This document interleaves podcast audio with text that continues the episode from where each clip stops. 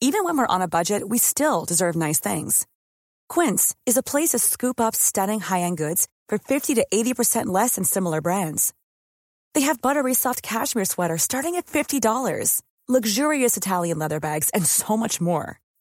Plus, Quince only works with factories that use safe, ethical, and responsible manufacturing. Get the high-end goods you'll love without the high price tag with Quince. Go to quince.com slash style for free shipping and 365-day returns. Hello again, welcome to the matchday edition of the Gagan Pod. Coming up, England booked their place in the final 16. Their group winners, what's everybody worried about? Meanwhile, Croatia joined them, so too Czech Republic. We are one matchday away from knowing all 16 teams in the knockouts. Everybody gets a prize at Euro 2020. We've got all that and a whole heap more coming your way. Touchback by Penkovic for Kovacic for Modric.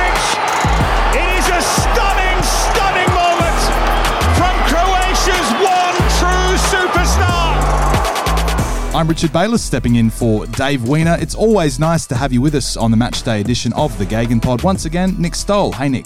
Hey, how are you, Rich? I'm very well, thank you. I'm getting towards that point where we almost have a day off in this tournament. Ah, no, we don't. There's the Copa America as well. I want to get your thoughts on that a little bit later on in the podcast. We've also got from The Guardian, David Squires. Now, Dave, is this a good day for you? Uh, Because I imagine you've got so much more material to work with when it's all bad for England. I do, but this was a performance that delivered everything for me. So, you know, a win for my own emotional well- well-being, but also a bit of a dodgy second half performance. So there's a bit to pick at there. plenty to work with, and plenty of question marks too about team selection, which ultimately is what it's all about. It's not about what happens on the pitch. John Aloisi too with us. Uh, John, we're almost there at the end of a group stage, which feels like everybody gets something from it. We'll have a clearer picture in 24 hours after Portugal, France, Hungary, and Germany play, but all happy days really from Group D, unless you're Scottish. Yeah, well, the Scots will be kicking themselves because they celebrated too early. They drew with England. It was like they won the Euro, and then um, when the going gets tough and they had to stand up and be counted against Croatia, they went missing, and Croatia deserved to win. They did indeed. We'll get some reaction a little bit later on from our Croatian reporter, David Davutovic, who hasn't slept in about two weeks and he's tried all the different alcohols of Europe over the past couple of weeks. He's uh, very happy today as well. He'll be up and Croatia a about. I can tell you that. Eh, Up and about. We'll say, take it away, Dave. Uh, we'll find out what it's been like for them this morning after that result for Croatia. But we will start at Wembley because a 1 0 victory did confirm that the Three Lions will be group winners. They'll go on to face whoever finishes second in Group F. Now, that could be one of four nations. It could be France, Portugal, Germany, or Hungary. Let's be honest, when it's England, it won't be Hungary. But I, I guess you have to focus, first of all, Nick, on what they have done well. They haven't conceded all tournament long, and whilst they've only scored twice, it's not all doom and gloom, surely. No, and I think there's a lot of positives. I mean, one thing is the form of Raheem Sterling. He's done very well. He scored twice at England. There was talks of him even shouldn't be included in the starting eleven. He scored two goals. You know what? Uh, 500 meters away from where he grew up. You know what a story. The the inclusion of uh, Bukayo Saka and Jack Grealish today that gives them a lot of hope. So you know I think there is a lot of hope for England, but I'm not sure those three teams that they may have to one of the three teams that they may have to face in round of 16. That to me looks like a big task. It's a big task, but they're playing at home, and you know the home crowd. Uh, people probably won't expect them to win. So when they're not expecting them to win, that they might do well. But uh, look, there is the positive that I see is that defensively they've been good. They're not conceding too many chances. They're not conceding goals in this tournament. But even leading into the tournament, they weren't conceding goals. The thing that worries me is that they haven't really scored goals. They haven't looked threatening. The first half today, this morning, was probably the most threatening they looked. They looked good, cohesive. Saka did well when he came on. Grealish finally got his start, and he showed that he can do, uh, you know, something out of nothing. And then Sterling's finding form. But you know, for the players they've got, they're still, oh, they're playing tournament winning football instead of football that we want to watch. Well, you compare what's happened in Italy, Dave, to what's happened also in Amsterdam, where you've got home nations that have done really well. England haven't conceded. Yeah, they drew with Scotland, but that's all you actually need. It's remarkable how, though, we look at England so much differently from Italy, also France, Germany, and the Netherlands, where at the end of the day, they probably couldn't have done too much more.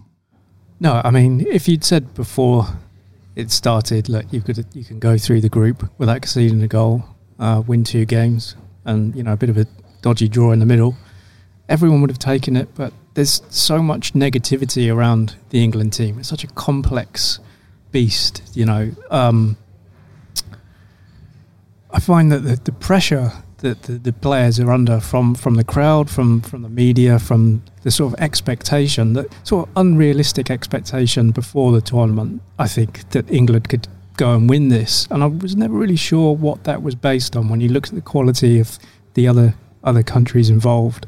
Um, I wondered whether actually being away from Wembley wouldn't be a bad thing for them because, um, yeah, as you mentioned, like the atmosphere in Rome has been great, and we saw how much of a lift it gave Denmark in fairly unique and awful circumstances, but they were able to rise to it.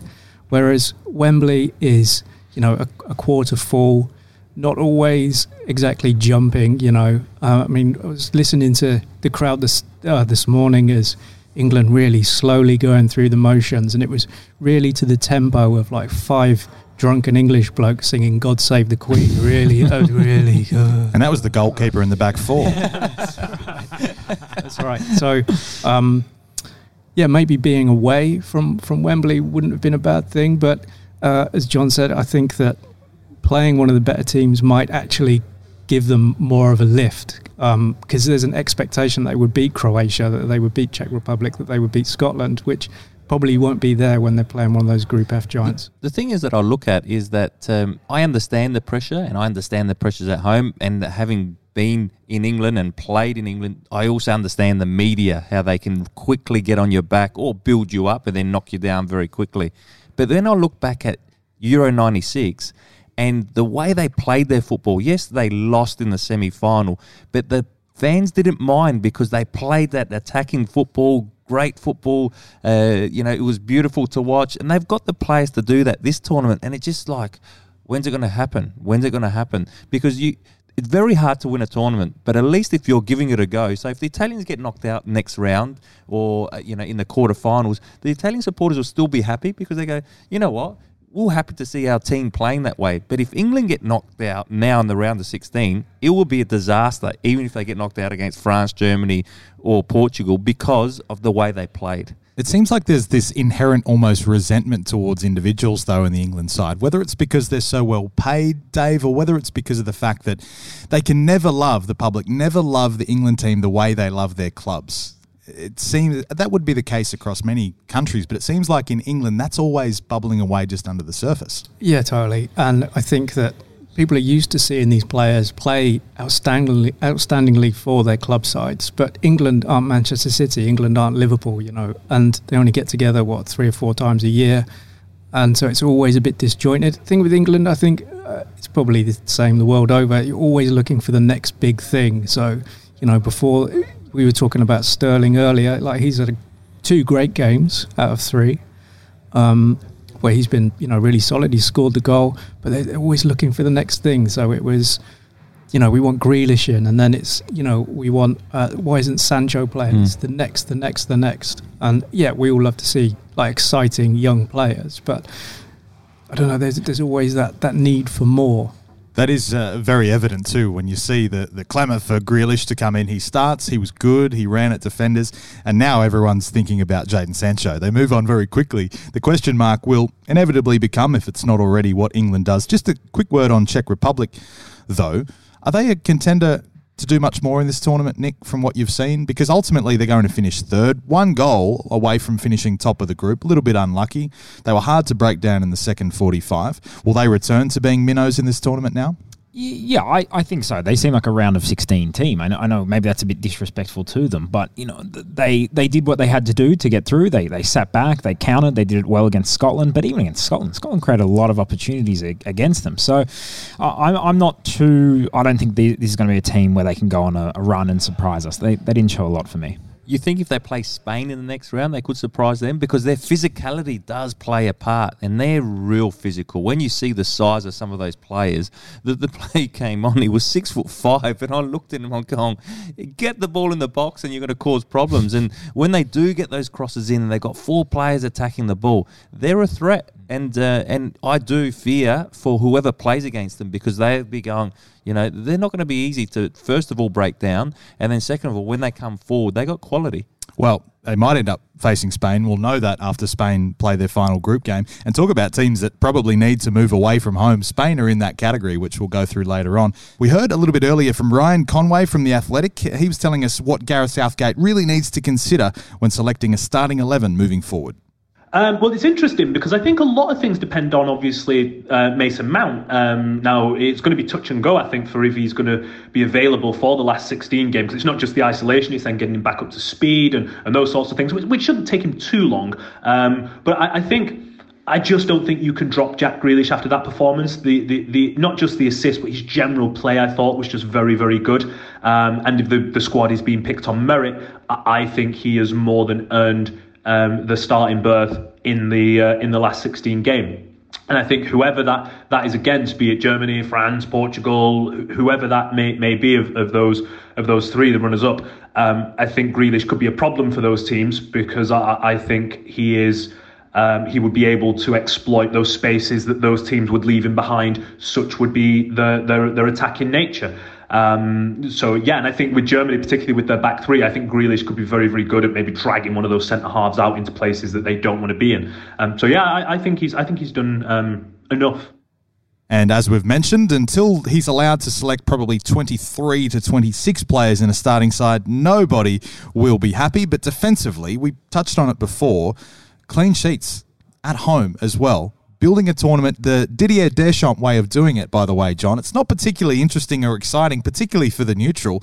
But if they win it, you mentioned the fact that if they don't, they'll be poured over the coals. But if they win it, who cares how they get there? That's why I said it's tournament winning football because you saw the way the French won the World Cup. You saw uh, two years earlier uh, the way that uh, Portugal won the Euro, and you know in years gone by even Greece. So that that's a way of winning football. If you're solid at the back, you don't concede goals, um, and you've got some quality going forward, which they've got a lot of quality. You'll always you know get a goal, and uh, so it's not exciting to watch. I don't particularly like it, but you can say if they win it, he's doing the right thing.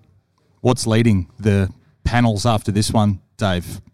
After this one, I mean, it's only just finished. I'm still half asleep. No, we expect it now. We expect comedic genius now. Were you sleeping during the second half?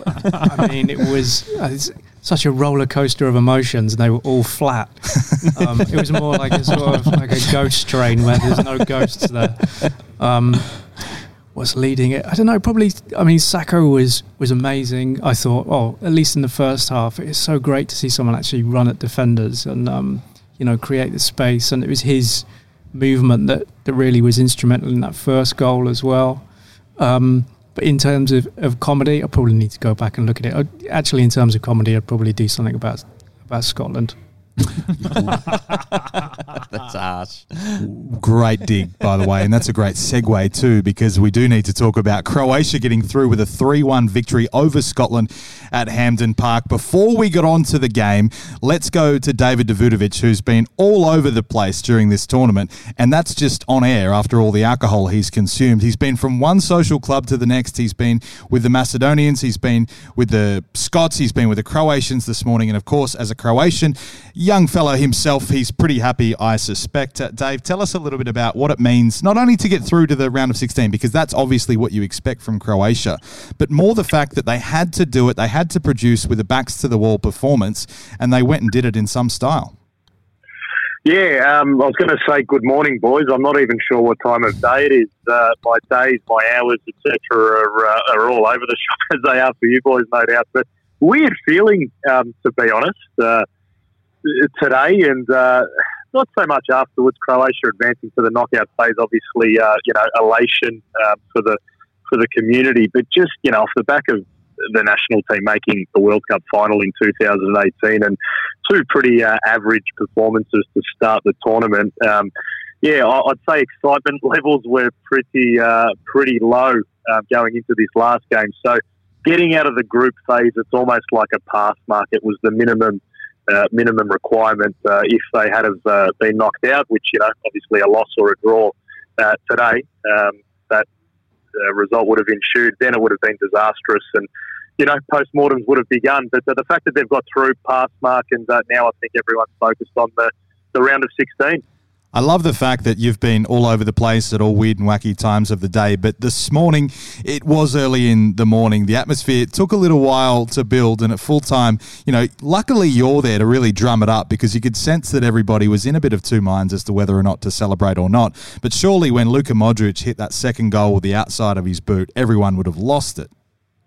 Yeah, that's right. Um, yeah, again, like sort of just that, that context, uh, you know, the, the, the um, you know, coming into it and, uh, and and expecting that this team, look, they, they should have, uh, you know, should have advanced by this stage, but they hadn't, and and all that sort of stuff. In addition to the fact that we did the cross from Geelong, and everyone lives about uh, 400 to 600 metres from the uh, Croatian Dom in Geelong, so uh, I think they all rolled out of bed at about 4:55 in time for the 5 a.m. kickoff. So we didn't have too many people on here for the first cross, Rich, but uh, by uh, by half time and uh, by the end of the game they were they were there and they were up and about and we had the squeeze box there and uh, nothing like a Luka Modric goal with the outside of the foot if you don't mind to, to fire up the Croats.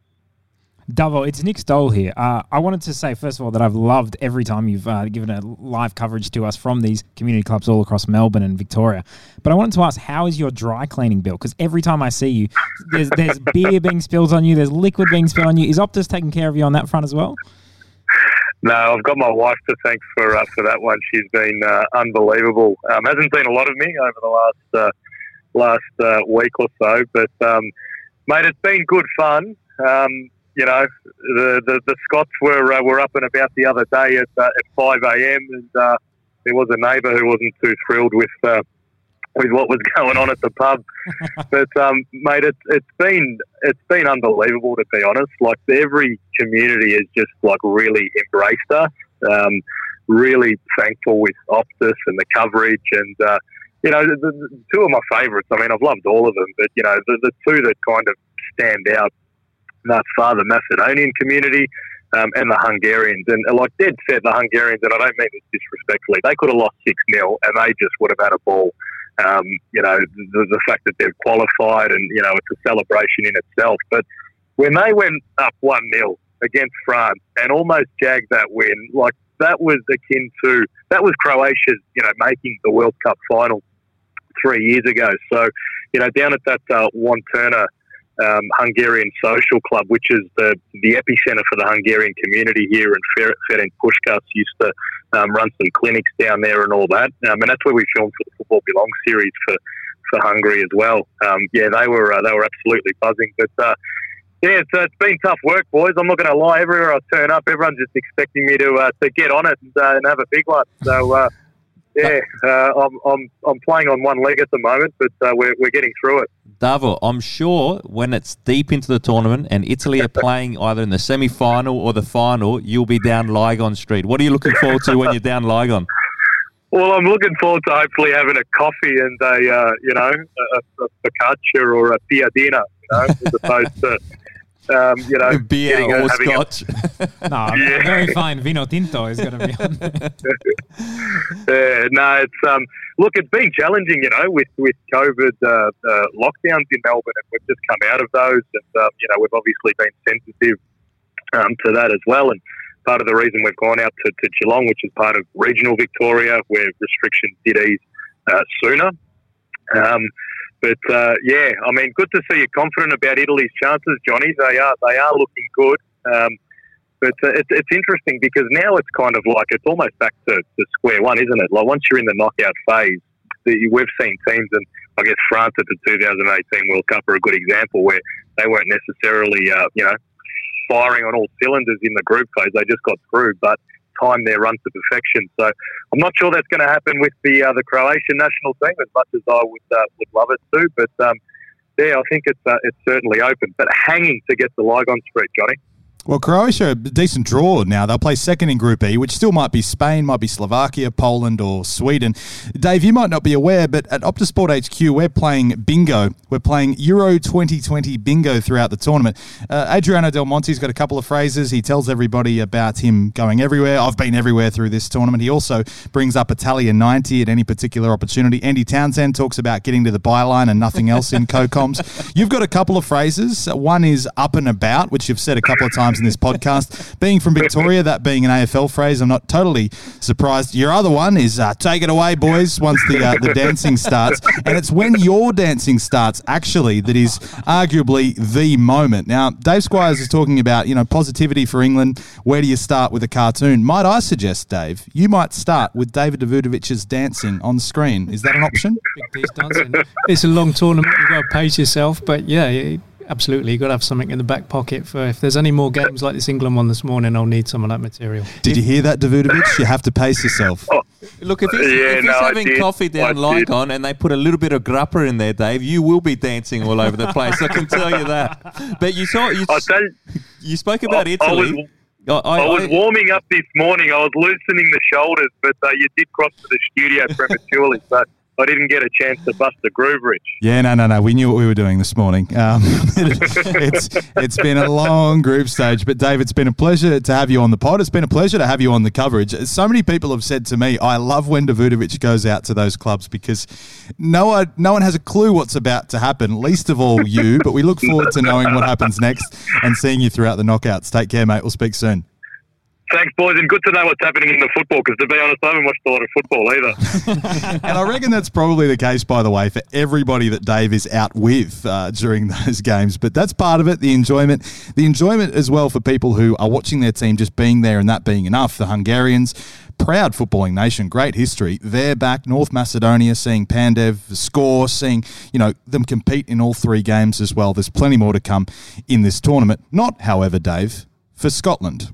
No, and d- despite my harsh dig earlier, uh, I do feel feel bad for them. I mean, they they had chances as well, right? When it was one all, they had a couple of chances, and they were pretty unlucky against the Czech Republic. But um, at least they had the the goalless win at Wembley last week um, that they celebrated wildly. So they've, they've got that. I can't help myself. Damn it. Yeah, but you know what? With the Scottish national team, it, it was a. it was good to be there because they hadn't qualified for a while, and um, they did put on good performances. Like you said, you know, in that first game, they against Czech, that they were they were good, and uh, and against England, you know, it was a great performance. It, they celebrated, which I understand, but they actually performed really well. So it's unfortunate because they they thought they were in the box seat playing at home against Croatia, and who hadn't played well, um, that they would have got through the group stage. But in the end, I think they'll be quite content with the performances. Yeah, and you saw that again in the 93rd minute. All the fans got to their feet and were singing and were kind of really sending their team off. You know, the, the, the moment when Callum McGregor scored their first goal in 23 years at a major tournament was huge. You could feel the stadium trembling. It was, it was a special time, and like you say, they did have chances. You know, there were moments where you thought maybe it, was going to be their time. Maybe they were going to do something you know historical. Um, but you know, Luka Modric was so so good, and I think once that second goal went in, we, we kind of knew what was happening. And you got to say for the Scotland fans, they've witnessed two of the great goals of this championship at Hampden Park. So you know, even though they have the heartbreak of you know not going through, the beauty of those two goals, I mean, that's something that you're always going to remember. I think I saw earlier John McGinn talking about just getting there isn't enough anymore. Like they've got players that can take them to the next level and get them past that group stage. I feel that their chance really came in those first two games. They could have beaten England easily, and they were undone by like just switching off against the Czech Republic, in that first game where you know uh, they lost a man at a corner, uh, and then Schick obviously the great vision to to see that um, the goalkeeper had wandered off into the the highlands, uh, the gently flowing, you know, meadows. He was off there, and you know, to have the skill to execute that goal was. So, so really, that that's what undone them. It's that time of the year. Your vacation is coming up. You can already hear the beach waves, feel the warm breeze, relax, and think about work. You really, really want it all to work out while you're away. Monday.com gives you and the team that peace of mind. When all work is on one platform and everyone's in sync, things just flow wherever you are. Tap the banner to go to Monday.com.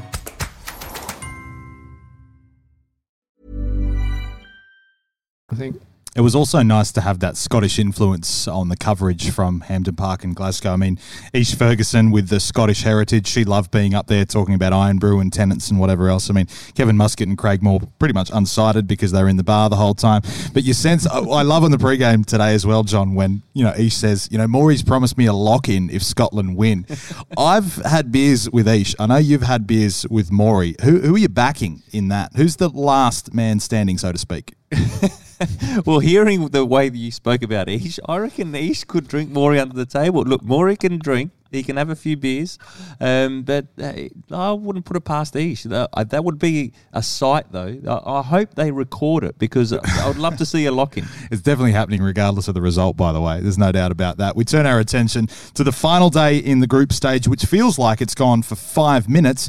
We uh, turn our attention to groups E and F. We'll start with E coming your way on Thursday morning, Australian time. At the moment, Spain are the big disappointments, as we've already kind of hinted at to this stage, and they have to win effectively. They can no longer get through or rely on getting through with a draw because results elsewhere might take that away from them. They've been highly disappointing to this stage, Nick, and you just wonder whether they just need to get this group stage done sort of get their energy back. You know, they've had issues leading into the tournament. Get some goals, get it out of their system, and get away from Seville.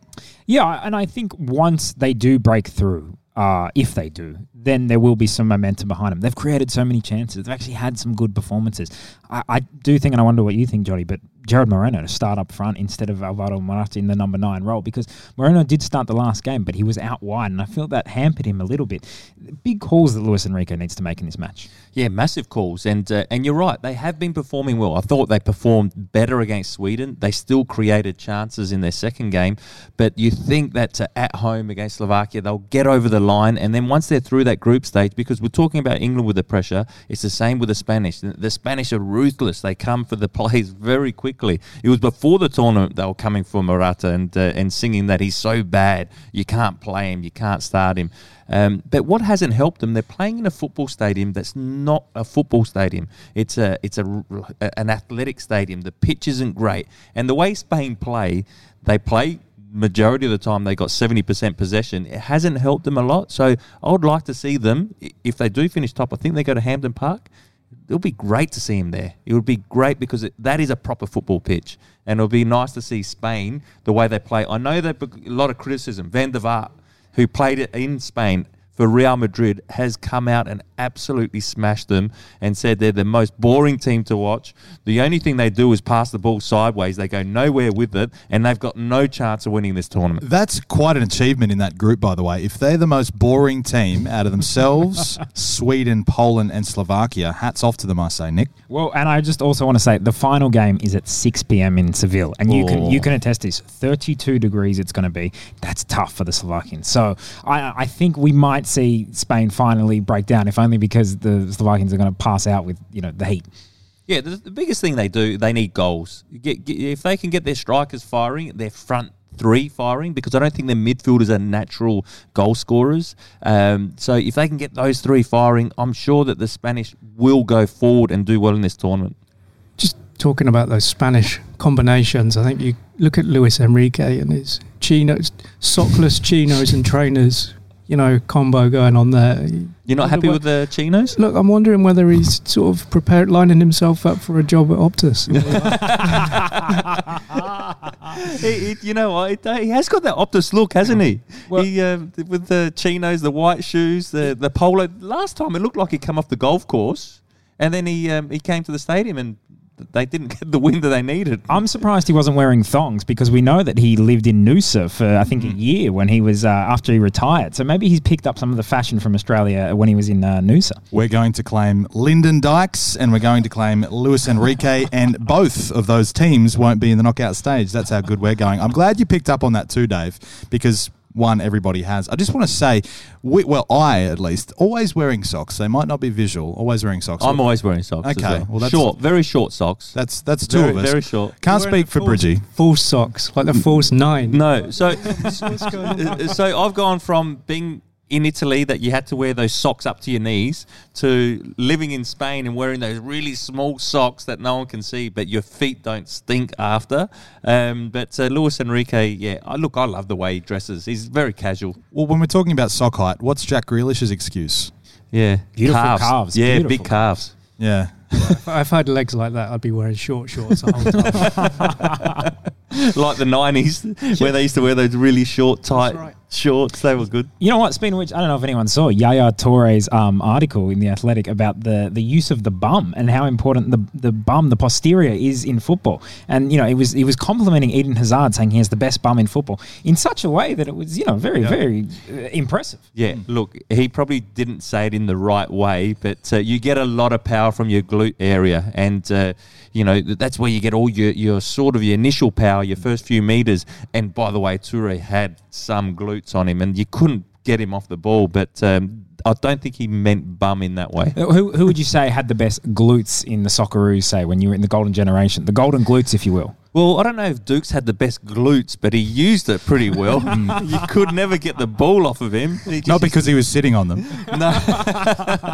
but what I will say is Scotty McDonald, that low center of gravity, his uh, glutes used to stick out a lot, and um, he used to use his glutes a lot. Well, speaking of aesthetics, I'm sure the TV directors, when Sweden play Poland, will be focusing their attention on the crowds as per usual. and that's for a couple of reasons. One, the aforementioned, but also because the football could be quite turgid in St. Petersburg. Sweden, I mean, it's a battle of. You know, defensive teams. You think maybe Lewandowski might pop up with the winner in this one because Sweden, to this point, Dave, have been arguably the hardest team to watch by distance. They really have. Um, and in these tournaments, like I say, you got to you got to pace yourself. And when it gets to this stage of the tournament, you have to maybe pick which games you're going to watch. Um, it- it's easy to feel that you, you're drowning in football at, at some points. And actually, in retrospect, getting up to watch Austria versus uh, Ukraine yesterday morning was I. I mean, I, dri- I was swept away in the currents of that one. Well, can I say that was the game that I believe that you said you would eat your hat if uh, it wasn't zero zero. Well, you, you'll notice I'm not wearing a hat because I've already done it. I thought it was set up for a nil-nil for sure. And from Sweden's perspective, you look at this one, they only need a point to go through. They might not even need a point to go through. Poland, though, do need to score. And we saw with Croatia needing to win, does kind of liven it a bit. And with that pressure on Lewandowski now, we might not see him at too many more major tournaments. They just have to have a crack, surely. I thought Poland were pretty good in both the games. They were fairly unlucky in that first one where they were on top until they had the guy sent off, and obviously that changed things. And I thought they were really, really good the other day against Spain. They, they could have easily, you know, like we were saying about Scotland, they could have easily have won that game, and Spain in big trouble. Um, but yeah, i- i- like you go into these things, you look at Poland and think it's Lewandowski and plus ten, but you know they've all done the bit. Yeah, Paulo Sousa does like his teams to play on the front foot anyway, and uh, you'd expect that against Sweden because Sweden will be sitting off deep. and they'll be happy enough with that. It's funny you mentioned Lewandowski and ten others. I walked in to work the other night, and there's a new graphic, an Optus Sport graphic of all the key players. I think it's like seven or eight players, and it's meant to be like a social header, and it's got you know the, the usual suspects: Mbappe and Ronaldo and Kane, and et cetera, et cetera. But it's got Mateusz Klich. From Poland, it doesn't have Lewandowski, and I got affronted by one of the guys as I got in the door, saying, "How on earth did you get Mateusz Klich in it? How did you get a Leeds player in it?" I just, I didn't say anything. I just think that that's slowly the Leeds Unitedness is getting into everyone here, and I think it can only be a good thing. Oh, absolutely. And I mentioned Marcelo Bielsa in my story about um, Uruguay, uh, sorry, Argentina and Paraguay yesterday. So, you know, anytime you can get Bielsa Leeds, I think uh, Rich looks very favourably on that. It's remarkable it's taken so long into I this. thought pod. you were going to talk about when we walk in there and we got the, all the Optus crew. It's Rich and 10 others. He's even got a segment named after him, Rich History. I was going to say Your words, not just- We've only just come through one pandemic. We don't need another one. Leeds, even worse. exactly.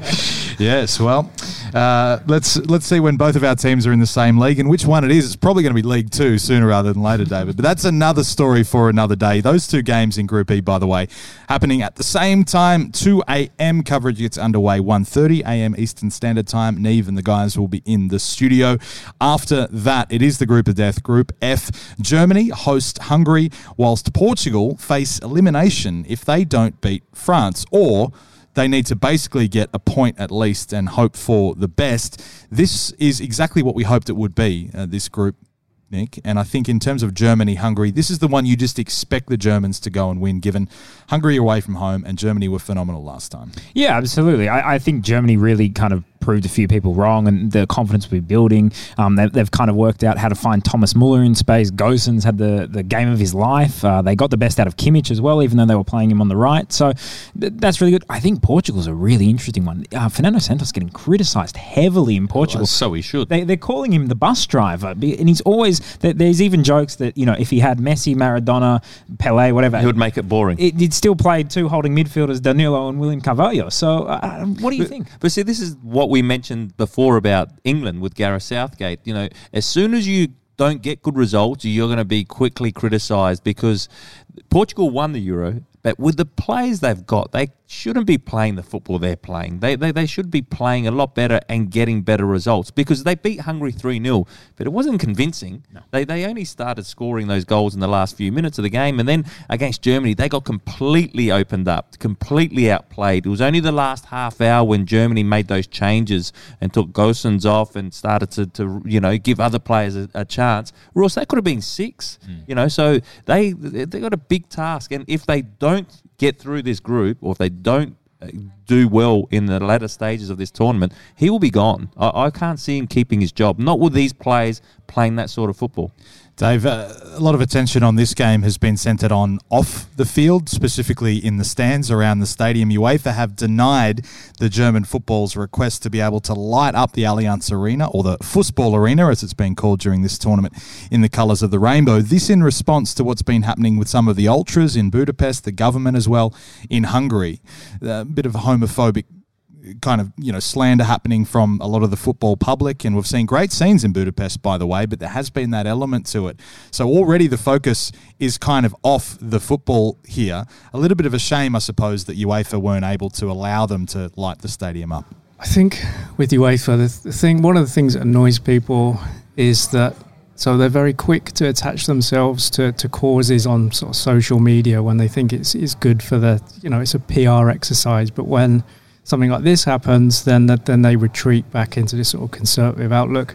I kind of tend to think that Munich should have just done it anyway, and then you know paid the fine, which wouldn't have been too high because UEFA can't be seen to, you know, really slam them. But um, I don't know. I, I mean, perhaps the German players can can do their own sort of form of protest. Uh, I'm not sure. Well, like maybe rainbow haircuts or I don't know something that is. Well, there's the well, rainbow captain's armband. Yeah, Neuer's been, been wearing it uh, already in the mm. first mm. two games. Yeah, it is a shame because I, I agree with you. They should have done it anyway because the you know then after cop the fine. Don't worry about it. We've we've got our point across and we wanted to get our point across it's a shame that UEFA stopped it from happening. The best protests are the ones where you don't ask permission in the first place. Exactly. Yeah, that's the whole point of protest, right? And and also German fans are known for doing very creative protests. We've seen in the Bundesliga when they're when they're protesting, you know, things like ticket prices and stuff. I remember once they threw about a million tennis balls onto the field because they were complaining that it was the price of a tennis match or something. So I think we might still see a protest, whether it be you know a sanctioned one through the stadium or the fans taking it on themselves. Well, I think one of the other issues is that if is as is rumoured to be true, that UEFA are looking to move the semi-finals and the final back to Budapest, then they want to keep that government happy, and you know, so to be seen to to be mm. backing this protest might have caused them problems, but yeah, it's a sad situation.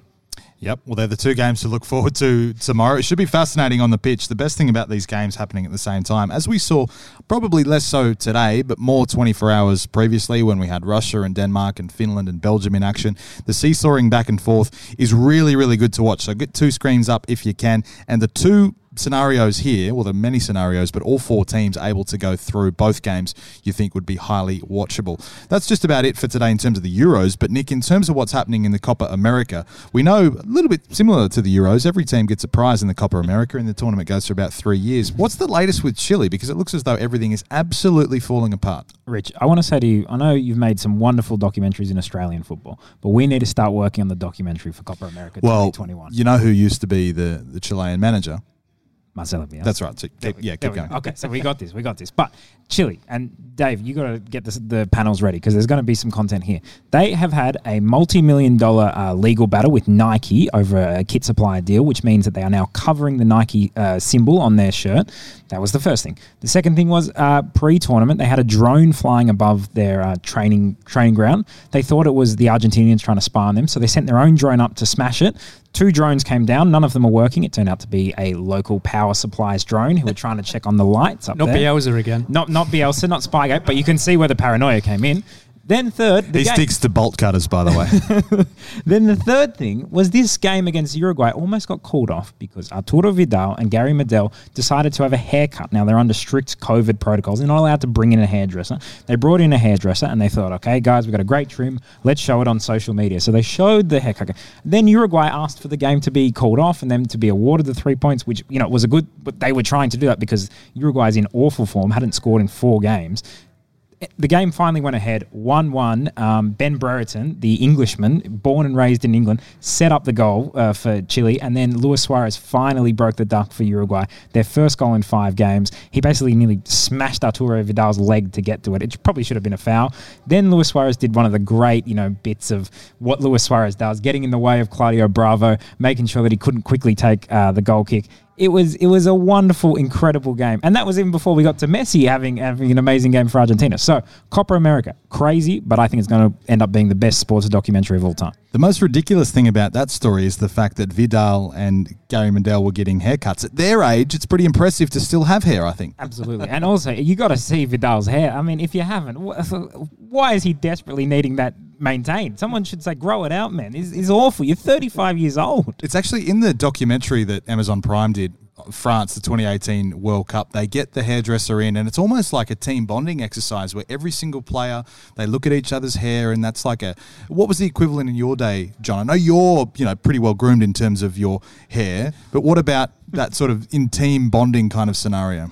I think a few of us at the Olympic Games in 2004 were bored, so we just had a buzz cut. We all, someone had the you know the shearers out, and then we just all started getting a buzz cut. We couldn't afford to get hairdressers in, I don't think, or you couldn't get them in anyway because it was Olympic Village. But uh, You, yeah, gu- you guys played against Argentina that tournament, right? Yeah, we did. And who was the coach of Argentina that time? Bielsa. Hey, there we go. Bielsa. So Bielsa started having a go at me during the game, but I, I thought he was having a go at me because it seemed like he was. He was calling me all sorts of names under the sun, and I turned around and, and had a go back at him. And then in the Olympic Village, we were sitting there, and he came up and apologised. He said, "I wasn't having a go at you. I was having a go at one of my players because he wasn't doing his job. But I do apologise if he thought it was for you." So Wow, okay. yeah, it was pretty good. Well, just to round out the chat on both Leeds and haircuts, Bridgie tells the story that when Leeds were in the Champions League and they got to the semi finals, they all shaved their heads before the semi finals against Valencia.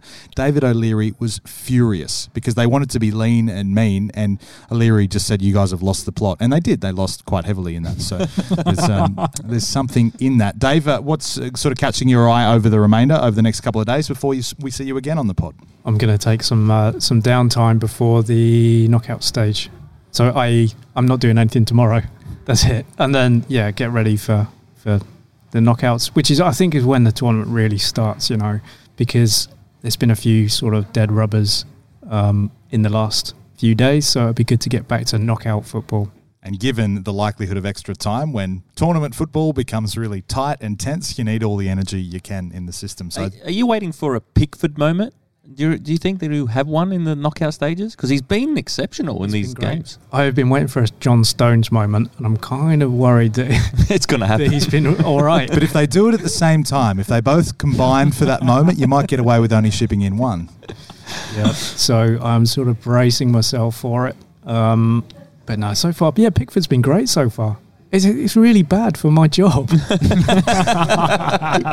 well, hopefully you can pick through the bones of a fantastic England performance in the group stage. They're through with seven points. They haven't conceded. They've only scored twice, but they're top of the group where they'll probably lose here on into France or Germany or Portugal in the second round. It's been a pleasure, Dave, to have you on as always. John Aloisi, great form. And Nick, keep those updates coming on the Copa America because they are seriously nuts. And for you guys out there listening, it's always great to have you on board. Dave Weiner will be back tomorrow. We'll see you on the next edition of the Gagan Pod.